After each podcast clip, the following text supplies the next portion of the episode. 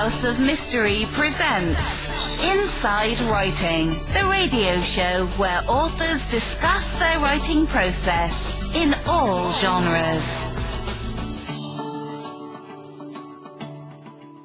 Uh, welcome back into the House of Mystery, and I'm back after, I think, a month. What is it? Yeah, three weeks. Well, yeah, you can't tell because you were out at concerts every day and Yeah, partying just- and and and you do all that stuff. My Dave- record's been expunged. Yeah, well, big deal. But you go out there and you can do all that stuff. He can he swings from the chandelier, and here I am working on a work trip, and I get COVID. What's what's wrong with this? You know, I, it's just yeah, yeah. Have a good laugh. I'll make sure. I'll make sure you pay. I'll make sure. I'll send it to you in an envelope. Excellent. That's- Excellent. I'll be, I'll be, I'll be looking for it in the uh, mailbox. Yeah, yeah, yeah. I've seen your messy mailbox. I know. Um, you'll send your wife to go get it. That's what. Yeah, that's a good idea. yeah. No, but I'll get it anyway then. No, you keep her in the basement, don't you? I mean, no, you're in the basement. That's where I am. okay, yeah, she won't. She'll just drop Yeah. it down, you know, whatever. Anyway, speaking of uh, sin and and all that nasty stuff that you do, uh, we've Yes. got uh, an author coming back because he just wanted to drop in and say that he uh, he's got a new a new novel out, and uh, so let's see what this is. So, Mr. David Kempf, uh, thank you for being here. Thanks for having me back on, guys. Uh, my new novel is called The Wager of Sin, which is uh, kind of a play on from from Romans from the New Testament for the wages of sin is death. The, you know, replacing uh, replacing wages with wager because it's the conclusion of a, a Faustian trilogy. when you do something like this and you delve into this and you kind of play on the words like that and all that, what do you have in mind when you're putting a novel like this out, or do you have something in mind? I always want to tell the story that I would like to see told. I, I mean, even like the greatest movies I've ever seen, it's very rare when you really see the, the way that things were meant to be. Like Orson Welles with Citizen Kane, that was exactly what he wanted because there wasn't that kind of interference. And I think writers like us, we have editors, and that's very necessary. But we still get to tell, I think, a lot of times the story that we want to tell. Even you know, novels have uh, editors and, and censors within the corporations that keep people from telling the story. Uh, stories that can't necessarily be like categorized. You know, like everything now with the movies is a formula. It's a remake, a reboot. Everything looks like a video game. I, I'm trying to, I, I guess, tell an epic story, the, the epic story that I would like to read. And I started it 2009, and I finished it in 2022. Wow, that takes a long time. What what, what takes so long for you to, to complete something like this? Is it is it the um, thought necessary, or is it that you kind of redo the story several times? Like what what what is so long drawn about this? I, I just want the story not to be perfect, but to be perfectly told to the best extent possible. And I, I want it to be like logical, like what would the next step be? Like when I was writing the second book, you know, you think of like the great sequels like The Godfather, The Dark Knight. It's a logical extension from what happened first, you know. And I want to see the characters develop. And and I'm dealing with a character that's not necessarily a good man, not necessarily an evil man either. But I, you know, I, I like the ambiguities of life and the ideas of good and evil being more of a gray area than black and white. And that would that does not sell most of the time. But I think it makes for a, a very captivating story. And like I told you in the last interview, I wanted to start out with a, a monster that's not told a lot. So I went to the jinn, you know, the genies, evil genies. But I and after dark fi- uh, fiction, the, the story was finished.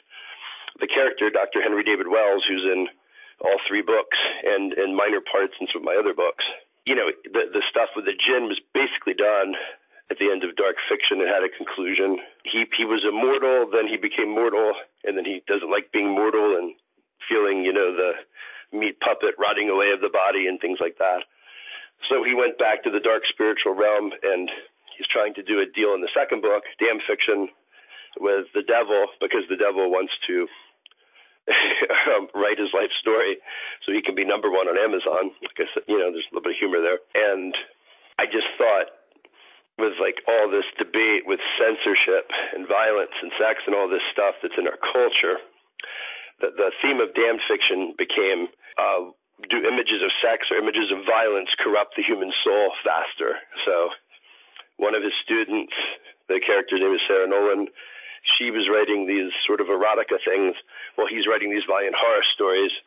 So in damned fiction, uh, they're getting into a contest to see who who has the the honor of writing Satan's life story, and uh, the outcome isn't decided until the third book, which is the Wager of Sin, the one that was just published. Did you have to do a lot of research uh, with uh, going into the jinn and the mythology and all that, or did you do more? Uh, did you use more of your imagination to um, create that aspect of the uh, novel? That's a good question, David. Actually, uh, it's a combination. I I do like my own sort of like version of them where they're more like uh, collective instead of individualistic. But I also did a lot of research with um, the Quran and the Arabian Nights, and uh, very fortunately for me, my best friend from college is Syrian so he could really, you know, tell me all about this stuff. You know, it just kind of all came together. And of course, you know, the jinn are also associated with devils and things that are evil. And I thought, you know, well, if I if I brought the devil in the story in a different way, like what if he's jealous of the jinn? What if he's got all this power, but like he doesn't have the power to grant wishes? He would be jealous of those of those other entities. So I'll tell you when you when you do something like this, okay. So when you're doing this story, and this is the book three, you know, in the trilogy, um, was this all planned out from the get go, or do you kind of know what you want to do and you just have to work out the details? Or and do you kind of go with the uh, the subject more than the character, or is the character the one leading this? Mm, it's kind of a combination, uh, but with uh, Dr. Wells, that character is in all three, you know, this trilogy, and like I said, small parts in others. Uh, I, I found I, I sort of found him to be very charismatic and human and, and interesting, and I was just it started to like like I was thinking, what would he do next? What would be the logical extension of his personality? It's it's kind of a combination, but I, I did have a certain place that I like sort of like an epic place, uh, you know, of, of building up the story structure that I wanted to go. Now, like we were discussing before, the most important thing for me in this particular book was to make the ending right because this is something I started so many years ago. It deserves a good ending. And I just started obsessing over the uh, the twist endings. You know, what makes a what makes a great twist ending. You know, uh, Peter Straub, rest in peace, who just passed away. His novel Ghost Story is just it's you know the novel I'm talking about had had an incredible, incredible twist. It starts off where you're absolutely chilled to the bone because you think this crazy guy has kidnapped this little girl. You don't know that the little girl isn't actually a little girl. She's actually the the shape shifting uh, Eva Galli. But you know you have to read along to find that out. Now, uh, when I read William Goldman's Magic, you know it, it's about uh, Corky, who's a magician who's very, very shy, doesn't have any charm. And then he has this partner, Fats, who makes everybody laugh, who's obnoxious. And, you know, you're about halfway through the book, and you realize that Fats is a ventriloquist dummy and Corky is insane. And, of course, I Am Legend is one of my favorite, favorite twists, Richard Matheson's book, because I think the best twist is when you realize that the monster has been you the whole time. I live with it. I um back to the what John Carpenter used to call left wing horror and right wing horror. Right right wing horror is the the chiefs sitting around with uh, everybody in the tribe. They're around the fire at night telling scary stories. And the chief says the evil is out there. The evil is the other. That's sort of like right wing horror. Then he's like, left wing horror is the chief sitting around telling the stories and saying, the evil is us. The evil is me. The evil is inside us.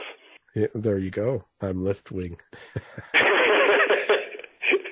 So what what is it you want people to get out of this series? Like, are you trying to tell people something? Or are you trying to warn them? Do you have any sort of meaning to it, or uh, you you just want I, I? I do, but I don't want to push my own meanings on them. I guess I want them to come up with their own meaning from the story, and that's that's not a cop out. That's actually what I really want. I like people to be able to see the same thing and having two entirely different perspectives.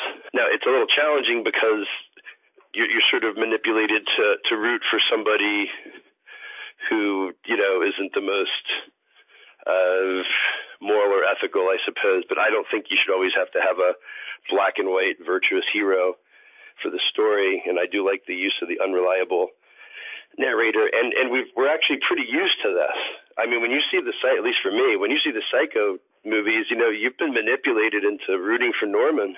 I mean, when I saw Psycho 3, I was like, oh man, I hope Norman kills that guy so we can go back to running the motel. you know, I was really worried for Norman's safety. And, you know, same thing with Hannibal. Like, oh man, I sure hope Hannibal gets out. I don't want to see him incarcerated. but, like, you wouldn't think that of a real life serial killer you know, you wouldn't be like, hopefully anyway, you, you wouldn't be like rooting he would be rooting like, oh man, don't let him catch you there, Jeffrey. yeah. Well, they can call you anything, well, but don't let them call you late for dinner. Oh, that's bad. That that's was bad. bad. do, you, do, do you watch? Have you been watching that series, or do you watch that? I've watched a little bit of it. I, I, I think I had too much empathy. I, I just feel so much for the victims. I, I just, it's again when it's real, it's it's beyond horrific when it's Norman Bates, you know, or Hannibal, you're rooting for the bad guy. But then, but that that stuff had me thinking though. You know, we we root for some people, some characters that aren't necessarily all virtuous. Yeah, I mean, James Bond kills people and makes puns about it, and everybody laughs. But if you actually saw somebody get killed like that, and somebody made a pun, you'd be like filled with horror. No, I'd be laughing. well, yes. but what what is it? Do you think? What is it about your your I don't want to say evil character, but character that does things wrong like that. Why do you think people root for them? Like, why is it um, people are kind of like, yeah, cool, man, or they're happy with what they do? What what particular elements is it that people grab onto? Just the, the basic human element of we would like to see that happen. When I read Interview with the Vampire, uh, Louis wanted Daniel Malloy at the end to be like, see how horrific it is to be a vampire? But instead, the kid is like, how do I become a vampire? it was supposed to be a cautionary tale. You know, I, I don't. I don't think it's power necessarily, but it's it, people feel sometimes that life is sort of a dull experience. It wouldn't it be exciting to live this way? Wouldn't it be exciting to have all this constant praise? And to write the greatest books ever. I'm speaking about my Dr. Wells character, and knowing that you're never going to die, you just have to find, occasionally find victims to sacrifice to the jinn every now and then. It's actually a pretty good deal. Unless you're the victim. yeah, I, I, I suppose. I think there's a lot of irony in this stuff. I mean, I can't remember the book, but it was it was it was C.S. Lewis, and this guy dies in this book and I guess he wakes up in the afterlife and he loves to drink and he can drink as much as he can without ever getting drunk or hangover. He loves to gamble and he gambles all the time and he never loses a single hand when he's playing blackjack and he gets to go home with any woman he wants every night. And after about a month of this, this angel comes and visits in his afterlife realm and he says to the angel, "This is very interesting, but I'd like to experience hell."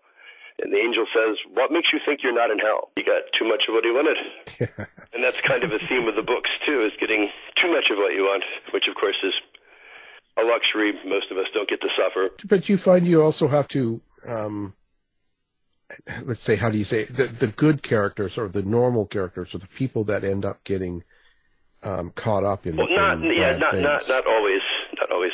Uh, they, they do sort of get it, get caught up in the, the, the drama of the narcissistic sociopath. But there's some there's some good characters too, and some of them influence the bad character to be a little better, and sometimes he influences the good characters to be a little better. You were also you know mentioning uh, themes. And I'm just wondering, you know, throughout the course of this trilogy, have have any like motifs, recurring themes? Has, has any of that stuff kind of bubbled to the surface? Have, have you noticed that there are certain themes that keep reoccurring w- within this trilogy? Yeah, there's. It's like the more you know, the less you know, kind of a thing. It's climbing the mountain only to find it just leads to a higher mountain. It's the, the yeah, like like I said, the, the more you know, the less you know. Like, like I, it really does go back to just guys to just telling the the story that that I, I wanted to tell. I want it to be uncategorizable. It's epic, but it's still horror. It's a novel, but there's short stories contained within the novel because the stories are about writers. And with this particular one, I wanted to finish the trilogy, and I really, really wanted to um, emphasize the the importance of you know the uh, the, the twist ending.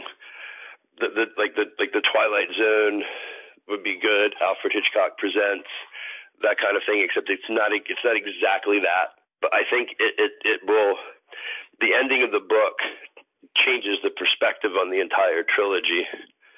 So I, I did things, I, you know, it got vulgar and violent. I'm sure there's some things there that might potentially offend people, but everything is a distraction.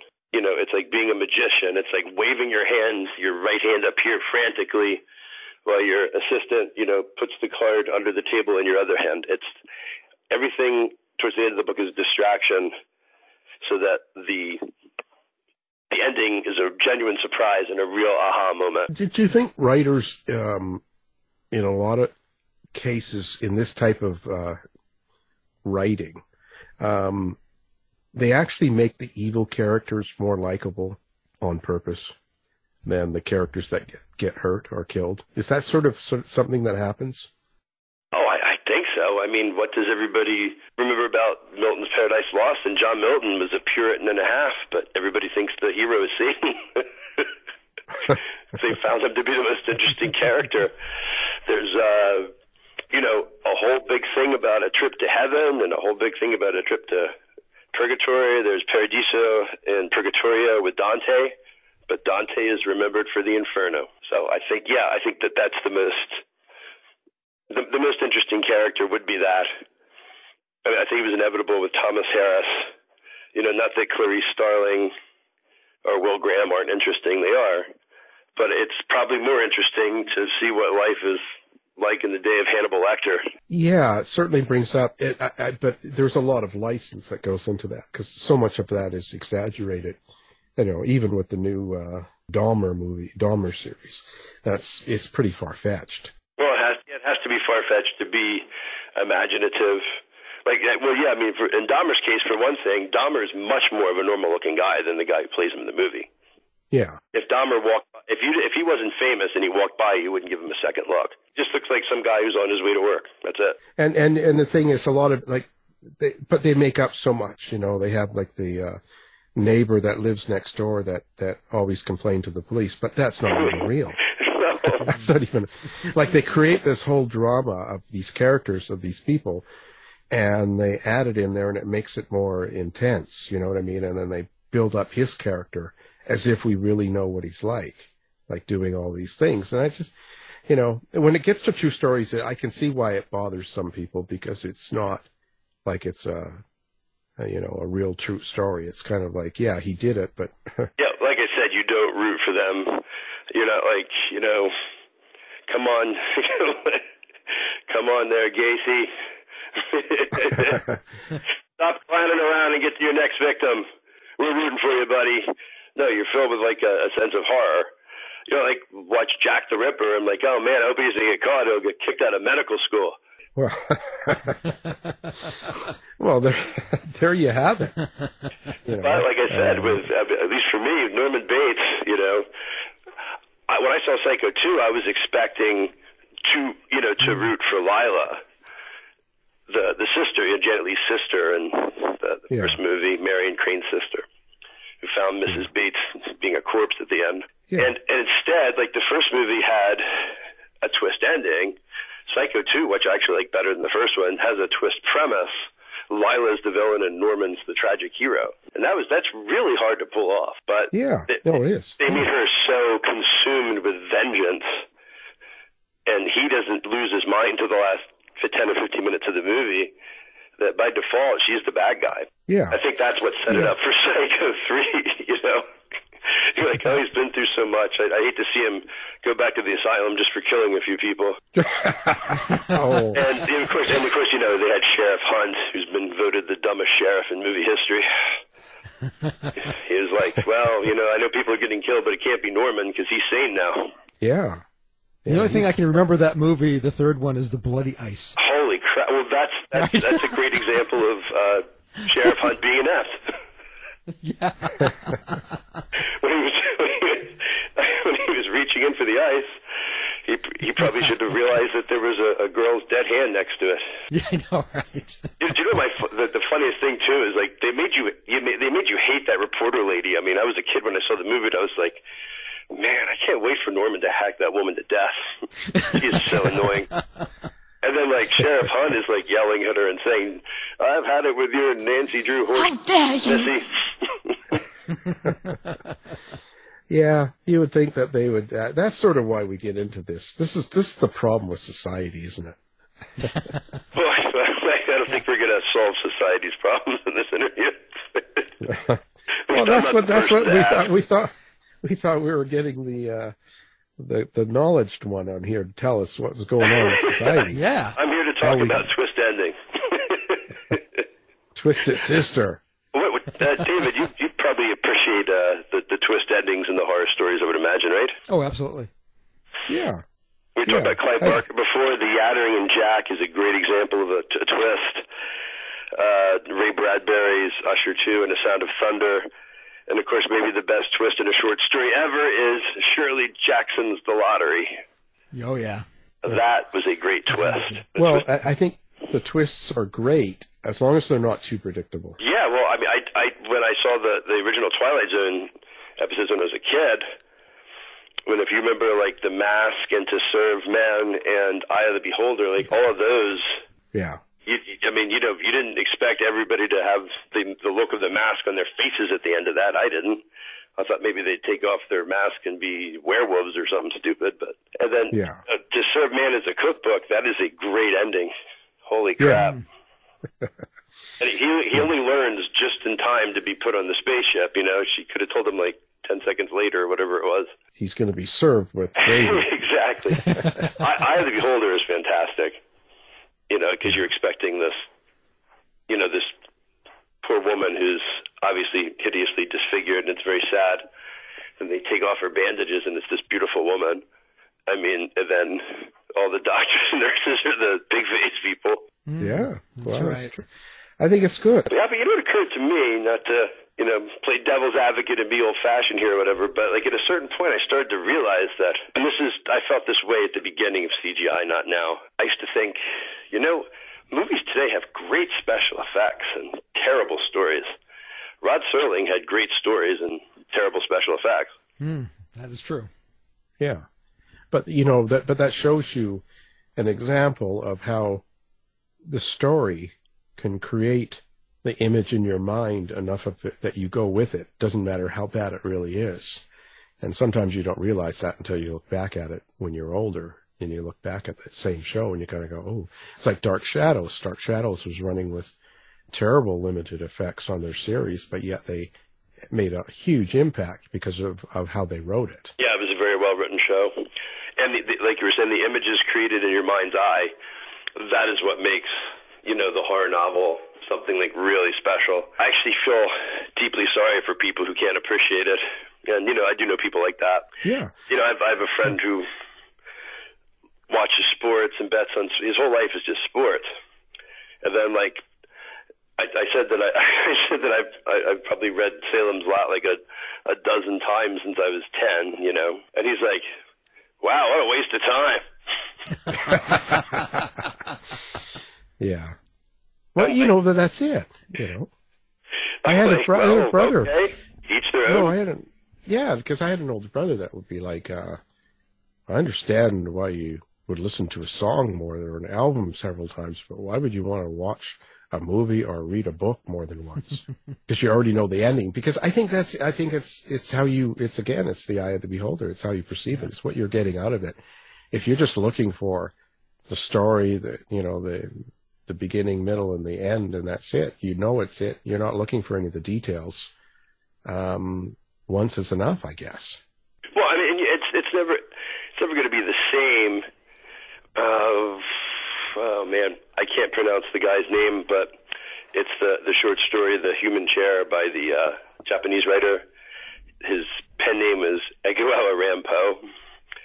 uh, Harlan Ellison uh, pushed this story and my favorite horror story. He said this is one of the greatest horror stories ever. So it's called The Human Chair, and nobody. It sounds like it's some slasher horrible thing, but it's not. Nobody dies in it. Nobody's hurt in it. Point. it's got. it's got the best twist ending of any short story I think I've ever read. You should read it. I was astonished when I read the last paragraph that it is fun to reread stuff, but at the same time, I have to say I will never have the experience of that aha moment reading the you know the the last paragraph again, like like the first time. Yeah, yeah. There's nothing like the first time. it just it just stayed, and the fact that he could do that without violence or you know something really sick. But of course, all this stuff is very, very, very subjective. Just like movies are very subjective. My my, my hmm. friends who like sports and stuff can't, don't understand my obsession with what they call bad movies, and I just said there are no bad movies. They're simply unappreciated. I've dis- So- I've got. To, also, oh, I just want to say real quick. I've disappointed my my son Andrew a little bit sometimes because he, you know, he likes movies like me, and I, I've had like a few friends who've worked on movies and stuff, and when I've gotten some blurbs for my books, he was always disappointed with the movie connections. You know, he's like, he's like, wow, he's like, you got you got a blurb from somebody who worked on Jaws. I'm like, no, I'm like, uh, Jaws: The Revenge. the one where the shark That's a great growls and. Michael Caine can fight a shark in the ocean and his shirt doesn't get wet. That one. My son, my son really deeply appreciates this. Do you guys ever see the movie The Swarm? I I know the name. I, Probably. you know, we watch most things, but First of all, I can't resist calling it a B movie. That's bad, I know. also, Oh. I do I do a paraphrased impersonation of Michael Caine. I'm going to do it before I change my mind. My kid loves it. I'll do it right now. These bloody police are going to kill us all. wow. I've Wow. seen The Swarm too many times. Well, there you go. I, I can't say, I can't say anything about that. That's just fantastic. Well, Thank you, Alan. They just made my day. Somebody likes my Michael Caine impersonation. yeah. Also, also, uh, he's like, Dad, did you get a blurb from Alien? I'm like, No, the the Alien Factor, the one where the aliens land in Baltimore. the one that really broke his heart was this one, though. He's like, Wow. He's like, You know the screenwriter of Rogue One, Star Wars? He loves Star Wars. I'm like, No, I'm like, not Rogue One. It's like Rogue, the giant killer Australian crocodile. Yeah. Well, I hear Svengoolie's looking to reach out now. He's going to do a syndicate it five days a week or something, something going on. I hear. So he's looking for characters. Maybe you should jump into that. oh, really? Yeah. I, I, I just I know he's a horror host. Yeah. Well, apparently he's doing well enough that they're going to do five days a week or something now. Wow. You care? So, f- yeah. So do he my needs- fourth rate Michael Caine? yeah, he needs. Michael Caine. Well, that that would fit. He needs those extra co-hosts to go on there and throw chickens at him and whatever else. Michael Caine zombie. Yeah, you know, you know. Hopefully Sven listens, or I can write him an email. Who knows? Yeah, I'll send him a message. I'll tell him this show's for him. Just no personal checks. Yeah, no personal checks. so I have to stay in character as Michael Caine. Yeah, yeah, you'll have to be Michael Caine for that. There was a, I'll there tell was- him that there was you. a kid who put all the movies together. I can't find the video anymore, but it was movies like Jaws and Revenge and The Swarm and all that other stuff. And the kid called it Michael Caine versus the Animal Kingdom. I just saw. I just saw an old Michael Caine movie, the uh, Ipcress Files or Ipcress. Oh. Yeah, What, which one was it? I'm sorry. Ipcress Files or Ipcress Files. It's uh, from '65. He was. Oh, uh, I didn't see that one. Yeah, it's actually quite good. They've got a new series uh, made on that movie now. I haven't seen it, but I thought, well, maybe I should watch the original and before I get into it, you know. Then I can complain. Oh, did you ever see Jaws and Revenge, you guys? Yeah. I started in the theater. Oh my God! But don't, don't admit that. You can't admit that. Oh That's yeah. just- no, just say yeah. I saw it on, on cable. Cable. I saw it back in the day. Oh my God! Well, I was all excited. Like I saw the I saw the poster when I was a kid, and it was just uh, I I was like, hey, Lorraine Gary's in it. You know, Brody's wife's in it. I guess Roy Scheider's not in it. I'm like, oh, I was like, Michael Caine's in it. How bad could it be? He's in everything. Yeah, I was 16 when probably that can't came say out. no to anything. That's right. I mean, like Yeah. the, the, and he just gets, you know, he was only in that movie for like, I mean, filming for like five days, and he did it, you know, just to get a house. He never even saw the movie. Yeah. Well, yeah. It's a job. It's a job, you know. You got to do some things. Then he just gets on the plane at the end. Uh, all right, I'll just do one more Michael Caine. This is a little different. This is what I think of when he gets on the plane. Goodbye, Joel. Well, there we go. Now, now, there's no place else you get entertainment like this. You know, we've got, we've got, you know, you know, one day you've got, you have Dean Koontz one day, and then you have this, this, You next day. Michael Caine. You have Michael Caine the next week. Yeah, I mean, this is fantastic. You know, I, um, you know, I haven't had so much entertainment in one day in in a long time. I'll tell you. Well, let's give out how do how do people get a hold of you, Michael? Um, is there uh, do you have like a website, website, phone number? I'm gonna have to switch, I'm gonna have to switch over to. My, I'll just pretend to be Michael's agent now because I think that's about it for me and Michael Caine. Oh, you got to work on that. You're not, you're not gonna, you're not gonna hear Master Bruce or anything, you know. Actually, you know that's so funny because Christopher Nolan, one of the reasons he put him, I think, in the Batman movies was because he said people need to remember that you are a good actor. I mean, The Man Who Would Be King is one of the greatest movies ever made. Yeah. Oh, yeah. No, no. He he knows how to act. He's he's good. I don't see anything wrong with doing bad movies to make money. I mean, you have a Um, I know. I. I, I think it's admirable and incredibly entertaining in some ways. Yeah, in a, in a way, it kind of helps the movie sell, and, and not only that, you're also, um, God, you know, you're you're you're making money and you're you're using your career, your profession. I don't think it makes it worse for anything. I think uh, take advantage of it because you're only hot for so long, and then, you know, which you you realize that now, you know, that you're really hot, Michael Caine. So I would. Well, he's, I, I think, well, he's held on pretty long though. I mean, my goodness, longer than most people have. yeah. No. And he's pushing 90 and he's still in movies. yeah, still making it, and you can still think and know who you are. Go for it. So, so where do people find you? Let's give out your information. Well, One eight I think I, I left a I left a, uh, a link to Grayland Press, which is my cousin Heather's uh, publishing company. She makes book covers, and I, I think if you guys, I, I assume you've seen the cover. That's a pretty amazing, intriguing cover. I think she's made. And do you have a phone number you want people to call you on, or Nine seven six evil. Nine seven. Man, man, we're really three old guys here, aren't we? yeah, yeah, really? Six evil.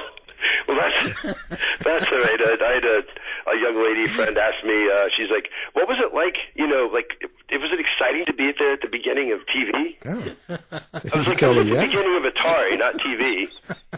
we didn't like sit around the radio. Yeah, well, I did. I'm still there. I can't get away. You're still there. Well, Mr. David Kempf, this has been an interesting time. Uh, so, uh, your new book, of course, we're all going to look for. Uh, it's out now, right? It is The Wager of Sin. It's available on Amazon with my other books. I, I think it's a, a very enjoyable, thought-provoking book. I, I got a blurb from our mutual friend Jeffrey Oliver. He's he wrote me a nice little write-up there. Oh, is that the Jeff Oliver that was? Uh, no, just kidding. Forget it. You might Well- know him. He's really good friends with Michael Caine. Yeah, Uh, I was going to say. I that. Yeah, yeah, he was on the I ended side. up watching it. Jaws: The Revenge because of you guys today. right. Well, we really appreciate you being here, David. So thank you, and uh, we'll have the book and everything posted, of course, on our website. So uh, good luck. It was wonderful to be there and here. Thanks a lot. Have a good day. You've been listening to the House of Mystery radio show. To find out more about our guests, hosts, or shows, go to www.houseofmystery.com. Show's over for now. Was it as good for you as it was for me? Yeah. Good night. This has been a production of Something Weird Media. I'll be back.